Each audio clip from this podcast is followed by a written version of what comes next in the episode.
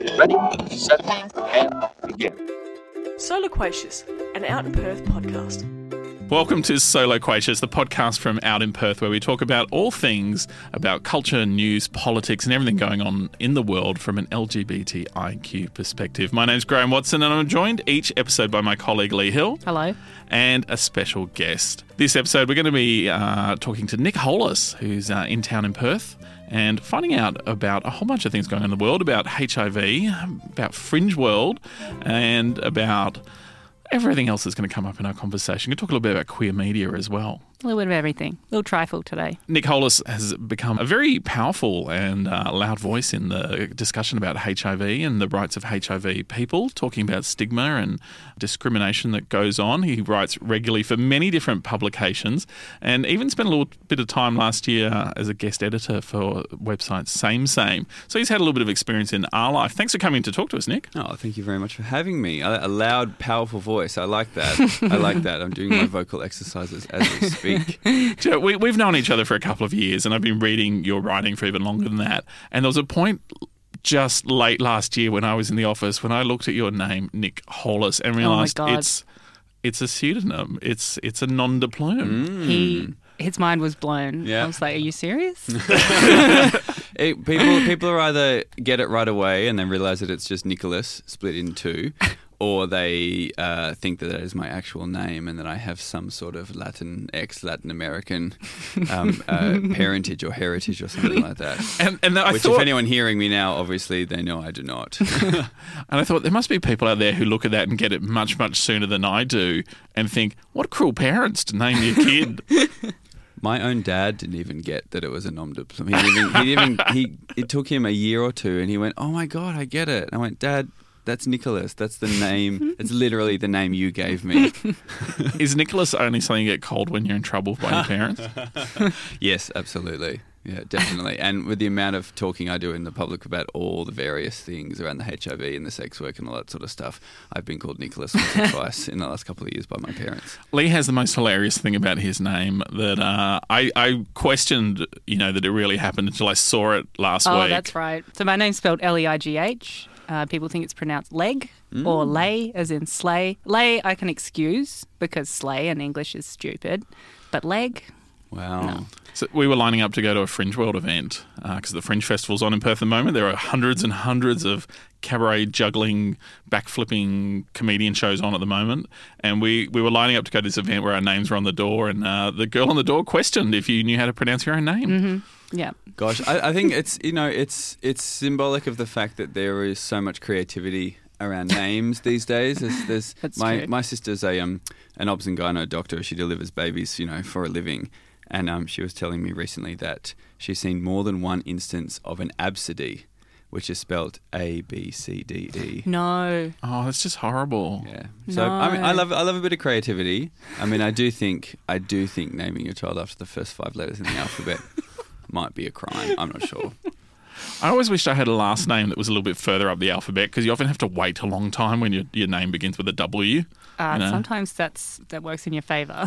You know, not often. Normally things start a day and work their way through. You know, the uh, I used to have a job where I worked overseas and I, I worked in Asia and um, I worked in the hospitality industry. I worked on a cruise ship and one of the um, things there is all the staff had to have an English name because I guess people, you know, on holiday on a cruise don't want to go to the the extra trouble of learning how to pronounce a Chinese name or a you know, a, a name they're not familiar with. So all crew had to be given an, an English name, which I, it was a policy that I just personally hated.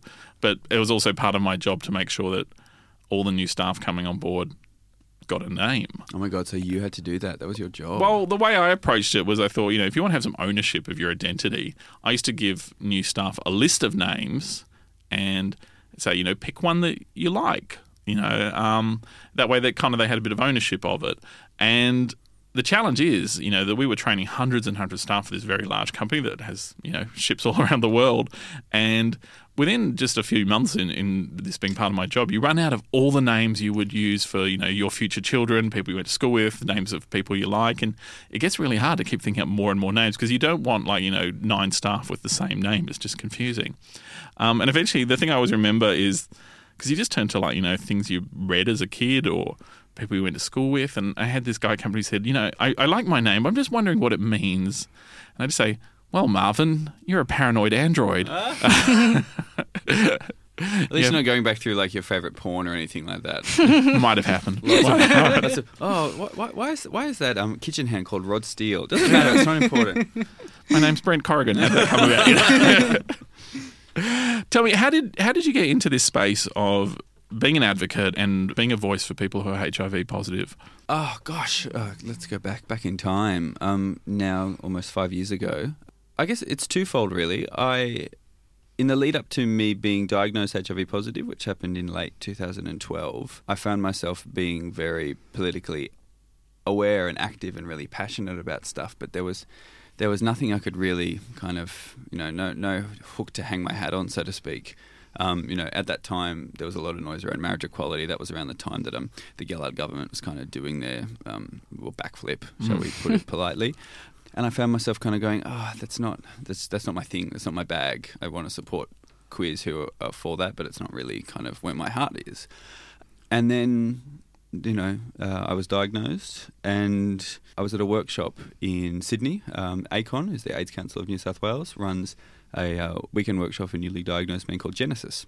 At that workshop, I realised that I was pretty okay with my diagnosis. I, I, it hadn't really impacted my life. I was about three weeks in. I already managed to disclose to most of my family and friends. Um, but you know, I would have to say probably about 80% of the other guys at that workshop weren't coping. Uh, they, uh, some of them hadn't um, had sex for two years. It had taken some of them had taken two years to get to this, even get to the door Get to of going a newly to the diagnosed workshop, yeah. workshop. You know, and there, are, some of us were three weeks in. Um, you know, they'd had sex. They hadn't told their families. They were really scared. Uh, and I realised that the apparent ease, the comparative ease um, that I was experiencing with my HIV diagnosis was not uh, was a privilege, and it was really a responsibility to kind of do something about that to try and help other positive people to feel as okay with it as I was. Compared to other people, three weeks is a pretty short time. Did you ever have any thoughts that you might not tell people? No, I'm a pretty open book. I put a lot of stuff out there into the world. Uh, so, no, no, not at all. Um, but uh, you can understand why um, people do feel that way. Um, and look, and we've certainly seen leaps and bounds these days in TIM, which is the, the um, HIV movement I co founded. Um, we have people joining TIM the week they get diagnosed. You know, a few years ago, we would say, oh, maybe just take a little bit of time you know, go sit in it for a bit, talk to your doctor, blah blah blah blah blah. And now they're like, no, no, no, I'm kind of, I feel okay, but I'm confident. I've read up about it. I just want to, you know, be part of the community now. It, it's true. There's such a um, range of, I guess, options that people have, but also the way people respond to it. Mm. We we held a forum in our office a few months ago where we invited a, a, just a mix of people from the community, some who were HIV positive and some who weren't, um, just to talk, just have a discussion and things that come out. And it was really interesting just the the beliefs people still hold and the stigma that comes up. There was such a range of things that came up in that conversation. Yeah, well, I mean, we discussed this with um, Matthew Bacon going to the dentist and Mm. disclosing their status and then being treated like a total pariah. Just little things you'd And also never the assumption expect. of how people have become HIV positive. yeah, a lot of the people in that room didn't identify as LGBTIQ at all. Mm. And a lot of people Th- they were HIV positive, but they didn't Yeah. identify. Yeah. That I mean, this is why Western Australia is in a really interesting position. Mhm. Unlike the rest of the country, the epidemic is growing in non-LGBT Yeah. areas, non- in those communities. And that's unique to WA, right? Yeah, absolutely. I think um, you folks here in WA, uh, heterosexual transmission eclipsed homosexual uh, LGBT transmission. It's not really LGBT; it's really gay and, and Yeah. bisexual men um, and trans people. Eclipse that for the first. That's that's that's never happened in the thirty odd years of HIV history in Australia Mm. anywhere uh, apart from WA a couple of years ago. There's been a lot of speculation on why WA is different, why we're seeing, you know, different sort of I think populations. you like to be different. You enjoy difference here. You, you, you, it's a part of your identity, and I support that. We're all about the difference. there has been attributed largely to uh, an increased um, amount of uh, fly in, fly out workers and, and uh, that FIFO lifestyle, um, and also our proximity to Southeast Asia has been suggested possibly as one of the reasons.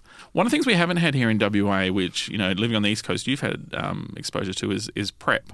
And you know around different states, uh, all the large states in Australia now have had prep trials for states where they have had access to people being able to get on prep treatment. And what's what's been the benefits of that? What what happens? It's really, I've got to say, it's it's really transformed um, the MSM, men have sex with men, which is the kind of proper sector shorthand. What we're talking about there is gay and bisexual men. It's transformed the community and it has done incredible work at closing the gap, um, uh, bridging the sero divide, we call it, between pos and neg men. And that's happened simultaneously with the positive community being more accepting of what undetectable viral load means and treatment as prevention, and that the the negative men they have sex with also understanding what that means.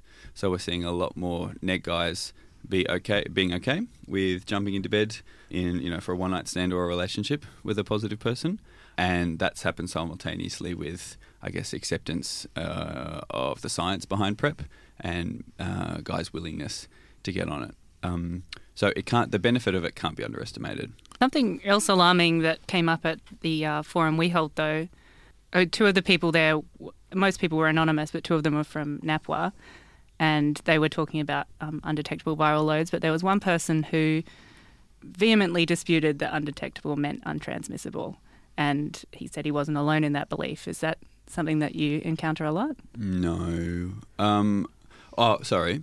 Uh, there is still a lot of fear uh, around um, accepting the science of um, undetectability. Uh, and I approach that fear, when I see that fear, I approach it with as much empathy as possible. And I think it's really important that uh, we remember, even though the science is moving in leaps and bounds um, and things feel like they're progressing, uh, there is still a lot of people who experienced um, an unimaginable, unim- unimaginable time of fear and trauma and loss, uh, and that we can't just expect uh, those people to just suddenly read a, an article or, or see some science and just immediately accept it when they've grown up Yeah. or they've gone through that time. So, um, uh, yeah, I think we really just need to make sure we've got that space for them. We understand why that belief is there. Um, uh, you can believe a thing that is untrue, Yeah. and uh, Well, the it- science is the science is set. One of the great things about Australia is we were so on top of those HIV campaigns in the 80s and the 90s and and more than other countries were at the forefront of getting that message out. I'm, you know, grew up in high school in the 80s.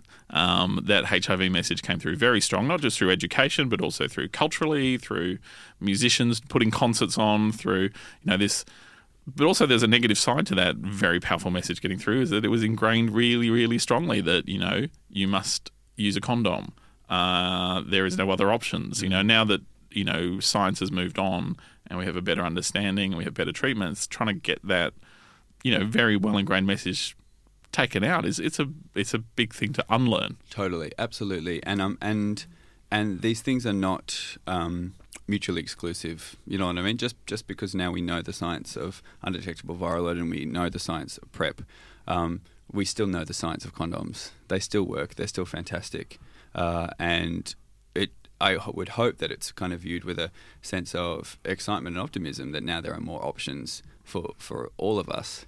Um, what we might find though is that people who were kind of monotheistic when it comes to condom use are now going to find themselves not in the minority, but they're going to kind of uh, they're going to find less options available if they uh, only want to use condoms. Then the then the amount of people that might want to sleep with them and also only use condoms might reduce. Uh, I tend to find that when um when the, the bulk of, of the screwable population t- moves away from you, you tend to move with the crowd. Gay men can be relied on very easy to always do that. Do you think, as, as gay men, this is something we often ask on this this podcast, and I'm interested in, in your take on it. Do we talk about sex enough? Ah. uh, gosh, that's a great question because uh, yes, absolutely. But then uh, we we don't talk about. Um, ooh, maybe we don't talk about real sex enough. We certainly talk about sex in the form of you know. Um, I had a great time on the I weekend. had a great he was hot. Yeah, he was hot, or, or or how hot gay bodies are, and blah blah blah blah blah. But the um, you know, uh, pardon the pun, but the ins and outs, um, and the uh, psychological realities of the fact that our community is so deeply attached to our sex lives. I think we don't talk about that enough. Um, and we certainly don't talk about rejection enough in the gay community. I do. Every Monday morning.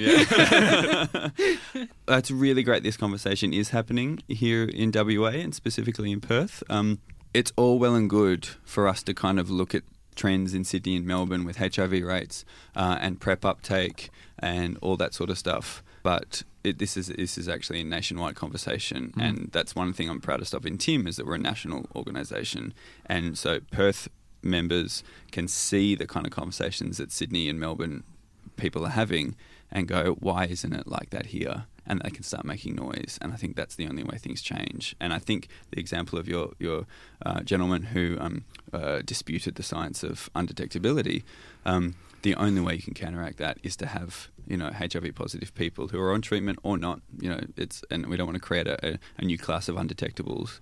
Um, but they have to speak up and they have to speak up locally. That's the only way change is going to happen. Could you just outline what Tim is for our listeners who Of might not know? Of course, sorry, assuming that I That's well, this podcast will be introduced with a wonderful intro giving my bio. No, you, you, you heard it at the start. That was it. wow. Uh, so TIM stands for the Institute of Many. Uh, it is a grassroots movement for people living with HIV. Uh, we have we were formed in 2012, and we exist online uh, in the form of uh, two private Facebook groups: one for any person who lives with HIV, and a specific group for women identif- who identify as women living with HIV. Uh, we also have meetup chapters um, in cities all around the country, including Perth, uh, who and we just uh, I guess, create uh, a network. Um, and our aim is to help HIV positive people feel better about themselves. What are the big issues that you deal with with you know in the HIV sphere? What's what's the ones that we need to be talking more about? Uh, I think that the, the big issue facing us at the moment um, has nothing to do with PrEP. It has nothing to do with how gay men feel about their sex lives. It has everything to do with a growing epidemic that we're seeing in uh, Aboriginal communities, Torres Strait Islander communities. Um, it's to do with HIV criminalisation. Uh, it's to do with um, uh, intersectional issues of, of, of race and migrant populations. Um, I, I think that uh, where we're at now, uh, the HIV uh, community is shifting, and the HIV sector that deals with that needs to shift as well. And we're seeing in other states when it hasn't moved with the times, um, you know, the sector, the organisations have shut down. Here in Western Australia, the criminalisation of HIV is has been an issue in the news over the last six months. We certainly have one case before the courts at the moment um, in this area, but the other one which has come up is that they introduced spitting laws in WA, which is if someone is seen to spit at a police officer, they can be forced to have a HIV test, even though, and obviously spitting at a police officer is is you know pretty No, it's detestable. not nice. It's not a polite thing to do, but you know. But no- the fact is that they're- it's scientifically impossible yes, for someone to become HIV positive through someone spitting spitting at. at them. Yeah. It just can't happen. But that we still bring in a law with heavy, heavy penalties for that. And and we asked the you know our police minister Liza Harvey, who's the deputy premier here in West Australia, about you know why we have this law, and and she told us that they just want to be backing the police officers. But the fact there's no science in this at all, like logic has left the room and walked outside. I find that troubling. It's really troubling. Uh, it's it's terrifying um, because it, it it affords police certain powers and creates. It's basically it's it's legislation based on fear and stigma and completely outdated fear. For for someone to then you know to be forcibly tested for HIV because they have spat on a police officer, and then what that creates it creates in police too a, a, a completely unnecessary waiting period of fear as opposed to being able to educate them and to be uh, better community liaisons, which is what we need of our police officers. also puts into the, the wider community the a, a falsehood. Mm. It, it promotes a falsehood that is just has an alternative fact, I believe. they might call uh, and it does. And, and again, coming back to, to that intersectional issue I was talking about before, you know the majority of white gay men who were previously we we assume be the most affected by HIV are going to be relatively unaffected by the spitting laws. Those laws are created to target Aboriginal people, specifically in WA. And if we could find a way to make all of our fellow LGBTIQA people stand up and kind of go, what's happening to them should not happen, even though it's not happening to us. Um, you know, we are we are tied by that bond of being oppressed. It's hard to create uh, empathy for people who are not just like you. Man, if I could figure out a way to, to shove empathy in air conditioning and just make everyone breathe it in, I would. I definitely would. You're you're in town at the moment because you're here for Fringe World. How's Leigh? How's your Fringe World experience been so far? It's been great because I get to pick all the best shows this year. I I think I've been a little too generous with my stars though, or maybe I've just been seeing the good stuff. It's a tough one when you have to go see a show and actually give it a, a, a rating. Those star ratings, I tell you what, they are just maddening. For as, as, as a producer on the other side, as someone who doesn't review shows, but as someone who makes shows, Yeah. the star system is just, it's great. I mean, it's really great. I'm really fortunate. The show that I'm uh, uh, part of, Utu Bakuya, has had more five stars than I've had hot dinners, so that's wonderful. How many me. stars did we give you? You only gave me three and a half stars. Uh, A well, you can glowing blame review. Harry Mantoinette, Harry slash Mantoinette Flamey Winehouse. I just want to say it was a glowing. It was a glowing review, and we he had a great time because I chatted with him afterwards, and we've had lots of other four and five stars. But it's so funny the way the star system works, and it is. It's so completely. It's like, so oh my God, subjective. yeah, Yeah. absolutely. And then as a as a producer and promoter, you go, oh, great review. But if it's not four stars or more, you don't you don't share it. Mm. 'Cause The interesting thing is, I think the there are shows out there which probably are one star and two star shows. I love a one star show. I love, I love I love a one star. I love getting a one star review or a five or a four or five.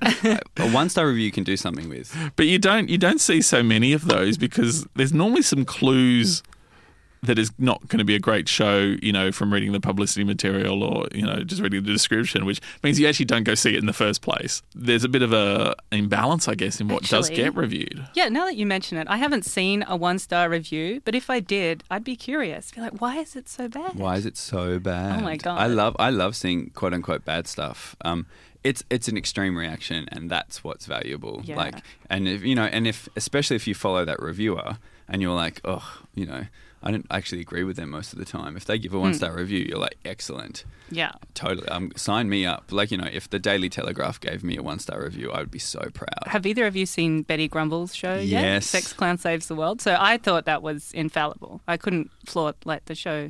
There was nothing wrong with it. But three elderly people on the other side of the room walked out. Mm-hmm. They would have been giving it one star, but it's five for me. So How great is that show? oh, so good. Yeah, Betty Grumble is incredible. If this if this podcast makes it to the air before before the end of her season, please go check it out. You must.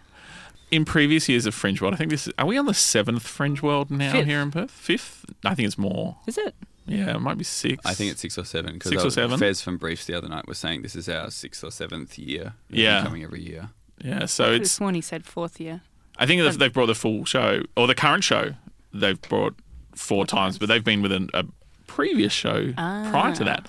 In some of the previous years, they have um, secret judges who go around and watch shows for the awards. And in previous years, I've been a secret judge. I'm the worst secret judge in the world because I tell everybody.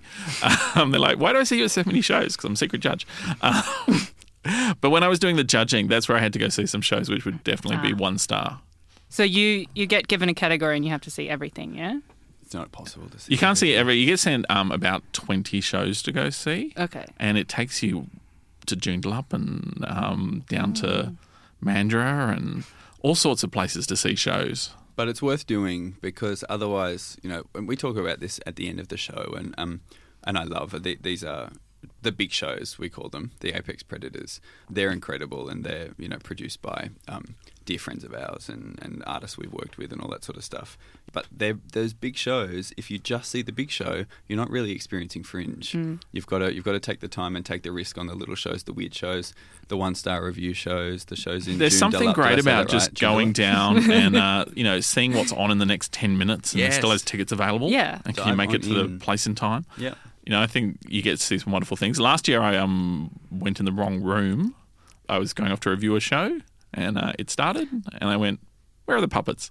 That's Great. right. I had taken a left turn instead of a right turn Wow. and was seeing some comedians instead. Did you did you follow it through? Did you watch the I did, show? and this is the reason why I, I put some thought into it because I was like, no, I'm clearly in the wrong room. This is a comedian, but it was a very long, skinny room, and there was a big spotlight at the back of the room that was shining on the person performing. And I realized if I stood up to walk out, I would cast a large shadow across the entire room.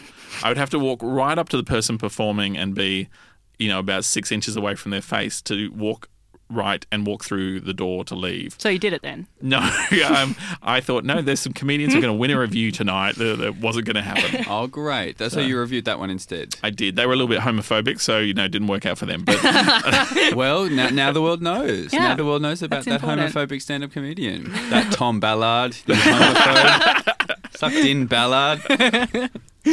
there, there is a proliferation of gay comedians suddenly in Australia. They're everywhere. You know, for a few, few years, I thought that it was just anyone that dated Josh Thomas ended up just going on the comedy circuit. Because for a while it was that, and then I realised that oh, it's actually not. Um, I, I don't actually know Josh at all, but I know some, several people that have dated him, so I should probably watch my mouth. We know Josh quite well, so we can pass these comments on. but for a couple, for a, it felt like for a little while it was that, and it's the Josh effect, and it's extraordinary. It's really great to see. Joel Creasy is the most interviewed person ever in Out in Perth magazine in our 15 years of existence. Is he don't know. from here? Is that why? It is, I think, partly because he's from here. Yeah. I feel like Fez from Briefs would be catching up, right? Oh, no, Fez, I think it's five. Josh, Josh is up on like 15 interviews Oh, now. okay. So, We- and he's uh, closely followed by Tina Arena. Oh, Um, and icon. Is she also? From, she's not from here. Though. she's not from here. No, No, she's from she's from Melbourne. she just loves an interview. Yeah, she just loves the gays. and the gays love her. Come on. Yeah. I once opened and closed a DJ set on the last night of Melbourne Fringe with Tina Arena's Chains. And let me tell you, you haven't seen anything until you've seen 400 sweaty fringe artists belting out chains. Well, we pointed out to um, Joel recently that uh, Tina's taken us out to parties before and, you know, cocktail parties and taken us to lunches where the best Joel's ever done is buy us a beer at the end of one of his gigs. So Have we got a signed uh, copy of our own magazine? he has signed our magazine. Yeah. Thanks, cheapskate. Joel.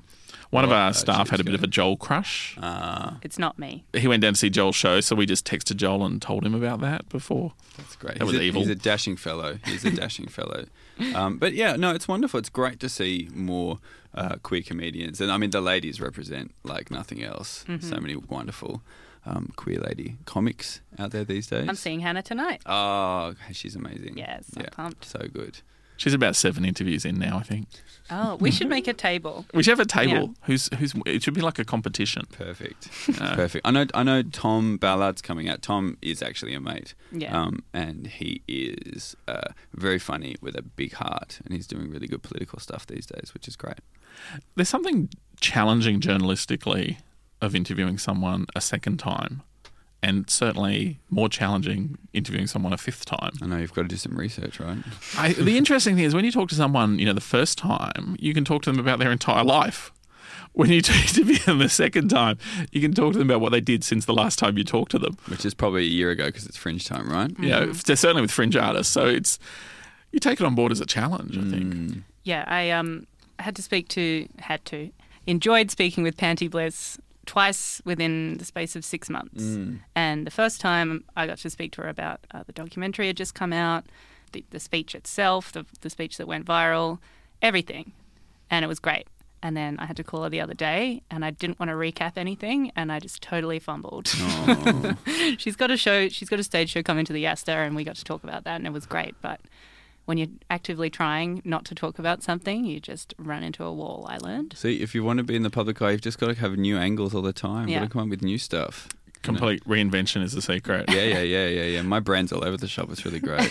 tell, tell us what brings you here to Fringe World. What? Why are you in town? What are you all about? Uh, this time around, and this is exciting, uh, we did a show. It's called Uta Uber Kool Ya, which um, is so hard to Google. But uh, it's a rock and roll after party set in an actual hotel room. And that is the performance work. Uh, it's a it's a show that I co-created with my best friend in the world, Georgina Symes. She's Uta. Uta is this faded diva, uh, on you know totally burnt out, uh, desperately clawing her way back to fame. And I played George, her manager slash assistant slash enabler. How do you go about creating a hotel room? Exactly. Well, usually we do the show in a in an actual hotel. So we, you know, convince we convince some poor hotel to let us live there for a month and do the show. Uh, this time around, though, um, the lovely people at Aloft Hotels who are building a hotel here in Perth. It's the first time the hotel's come to Australia, I think. They uh, they were wanting to build a version of their room in the pleasure garden to kind of show it off to people because they're it's like the Aloft is like the little sister brand of W Hotels, you know that Oh, global, you know, celebrities by the pool uh, hotel brand, which is fabulous.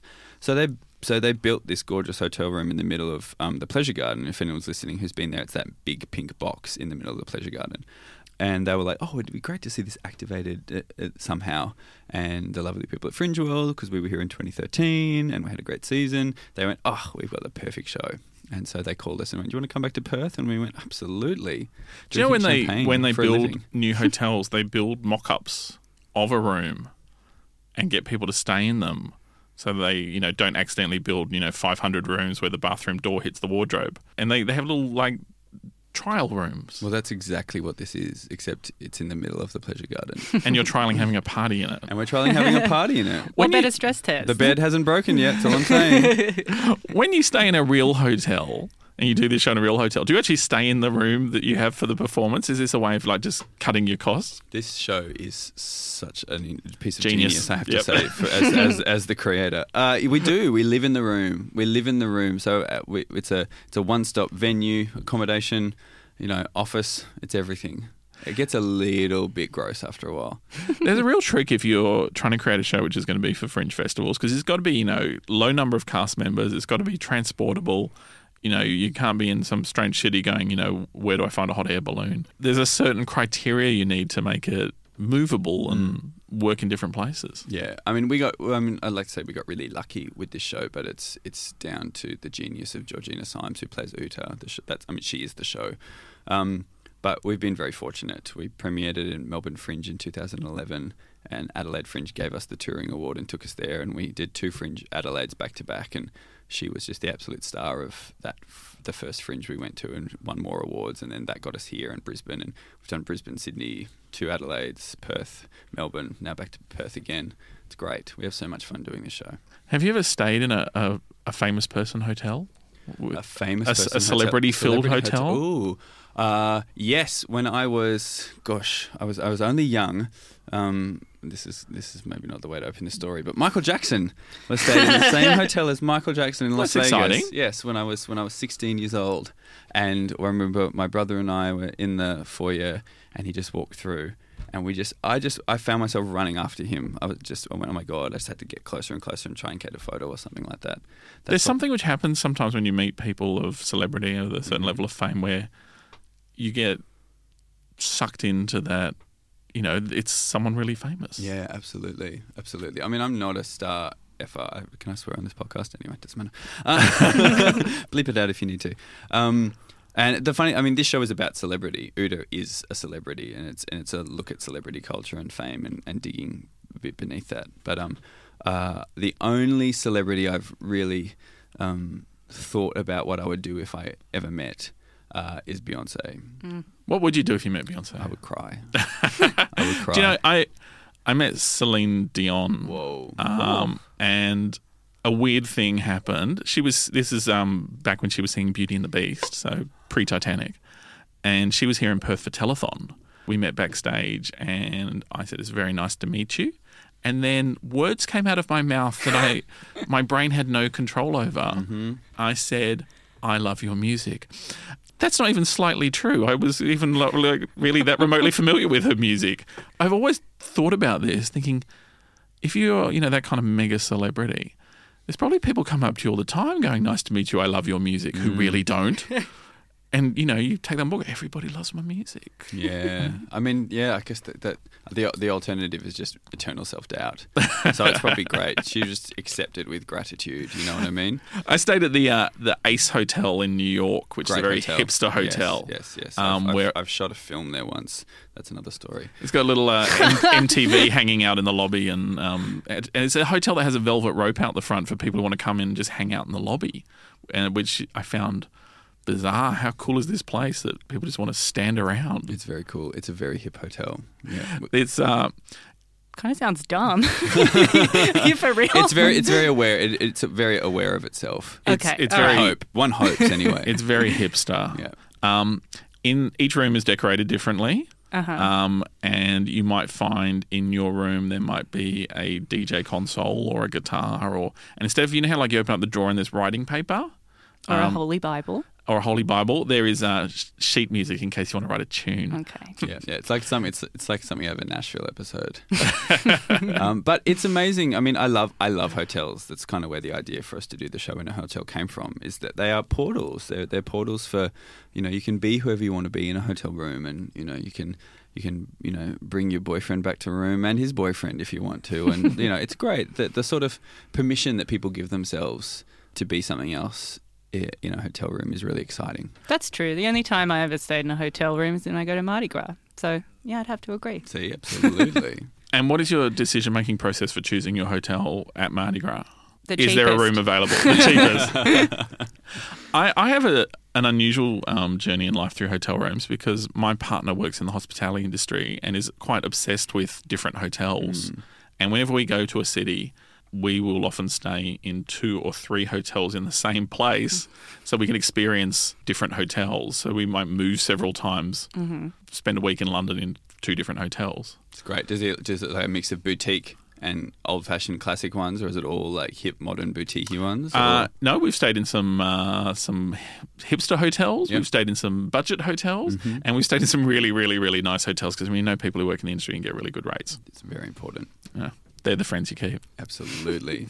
Thank you uh, for coming in, Nick, and having a chat to us about wild and crazy things. oh, thank you so much for having me. When does Uta Uber Kool Ya end? Uh, Uta's only got one week to go, so this in this podcast world, it might have already been finished by then. We're going to turn this around really fast. Oh, Okay. I- I- That's our it's- promise. It's it, it's uh, it's basically sold out anyway. So, aha. But um, but we might be back with it again. Who knows? Uh, but Perth Fringe, I and I have to say this, truly is one of the best fringe festivals in the, the country easily, uh, and you know it's up there around the world. And I've been to quite a few. Thanks for listening to So Loquacious. You can find this podcast on the Out in Perth webpage. You can download it from iTunes or find us on SoundCloud as well. We'd love to hear your feedback.